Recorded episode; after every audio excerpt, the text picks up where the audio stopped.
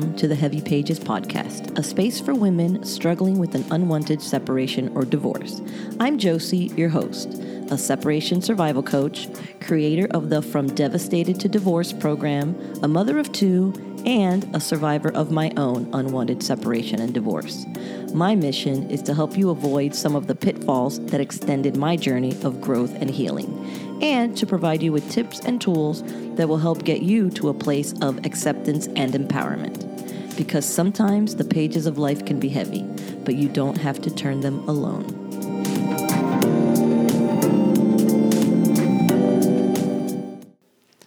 Hello again, and welcome back to another journal entry episode. Thank you so much for hanging around with me and listening to my crazy ranting and ravings during this really crazy time in my life. I entertain myself. I really do. Sometimes I forget that this was my life and my journey, and some of this stuff just cracks me up.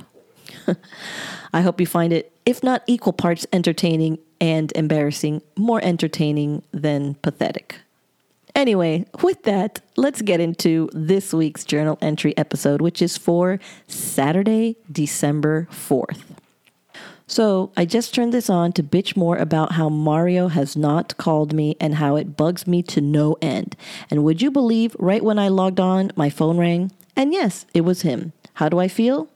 Well, I feel glad that he called. Nothing sucks more than being dumped, so for that reason alone, I'm glad. Anyway, he did not say much. We talked for maybe four minutes. Wow. Looking at the phone log, it was more like two minutes. Anyway, he said he called to say hi and let me know he was back in Orlando. He said he was helping his cousin with stuff and that they will be moving, God willing, by the middle of this week. He said he knew I had my son this weekend and what was going on. Then he said to let him know when I would have some free time next. Pretty much, that was it. Short and sweet and to the point. I'm just glad that he called. I do not want to use the term happy because I'm not that yet, but I am glad. Anyway, I will call him tomorrow when I get back from Disney and mention I have Tuesday free and see if he can if we can see each other then. I will not get my hopes up and I will take things in stride. Maybe I will wait to call on Monday and see if he has some free time. Well, now that he's called me, I may call him tomorrow. It just depends on what I have going on. I have a feeling that it will be a fun and busy day. I will just wait and see. I'm going to try and chill. I do have a lot that I want to accomplish for myself with the job and my new place, so I'm going to slow down and make do with whatever I can get.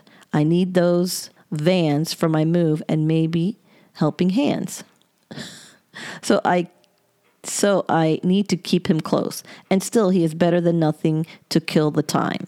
So, since I pretty much know that he is not going to be my next husband, that takes the pressure off of trying to make something with him. He will just be the guy I hang out with when I and he have free time. And when he does not, then I do something else. And when I have something else going on, the same thing. I feel better about the plan. So, good. I did not get dumped. Wait, did I write this in another Nolo entry too? Crazy.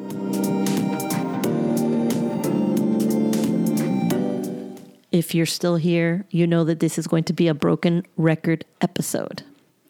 And I say that because what the hell? He called me. We talked for two minutes. Two minutes restored my faith in a possible relationship with him. If he's not going to be my husband, why am I wasting time dating him? If he wasn't going to be my future, why was I putting any effort in him because I desperately needed someone. I desperately needed validation from somebody that wasn't me.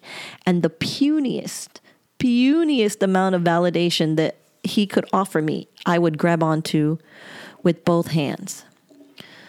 So there's nothing new here. Honestly, the only way that I'm going to let go of somebody is if they dump me or if what happened with Nolo happens with him. And if you want to go revisit that journal entry where I walked away from him, and even though I did walk away from him, it took some really egregious.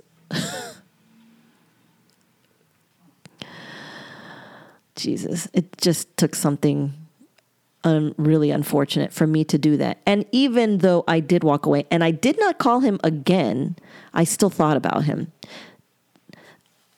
This is just for all of you women out there that feel like, why can't you let go of somebody? Why can't you let go? I see that a lot, you know, when in the Facebook groups and in other places that women struggle to let go of men. And it's not because of the man, it's because of us. It's because we don't have the strength, we don't have the will, we don't have the self worth to do this. We, we, somebody is going to hear this and call me victim blaming. And I'm not, first of all, I'm not a victim in this situation. I am a willing participant, but I am a very uninformed and unhealthy participant. I needed to get myself straight. I needed to get my mind straight. I needed to get my self worth straight before I could entertain speaking to someone so that I would have the strength to walk away when I was not being treated the way that I deserved or when I wasn't getting the attention that I felt I deserved. Right or wrong, it's what I felt. And if that's what I felt and that's what I want, then I push for that and I wait for that. Does that mean that I may end up alone forever? Maybe it does, but it means that I end up alone because I choose a certain type of person. And if that person is not around or people cannot fulfill that, then maybe that just means that I won't find the right person and I will need to be alone. What else is the option? Settling, being miserable all the time, asking all the time for what you need and not getting it and then that's kind of a vicious circle because I really believe that that puts you right back to the self-worth and self-esteem and and you know questioning yourself and what's wrong with me and is it about me? And if you don't have that strong core of self-worth and self-esteem then this is what you are turned into. A puddle of mush begging for scraps from men that you already know are not your type but they are somebody and you'll take anything so I hate reading that, but I know that that's where I was. And if you are listening to these journal entries in order, then you probably don't need me to say it again to you. Just analyze yourself and see if you sound anything like I did in those. And if I, if you do, then please get some therapy, get some help, do something to get yourself out of this situation faster than I did. And with that, I'm going to leave it here because there's just no other ways that I can interpret and describe or explain away this episode. And because I said I was probably going to call him, you can be sure that he's still going to come up in another journal entry episode. So I'll save it for the next one. Thanks for listening. Thanks for hopefully not judging me too harshly. And if you do, go ahead, send me the message. I'd like to hear your thoughts because they probably can't be any worse than my own. And with that, I will leave you and I will catch you on the next one. Bye for now.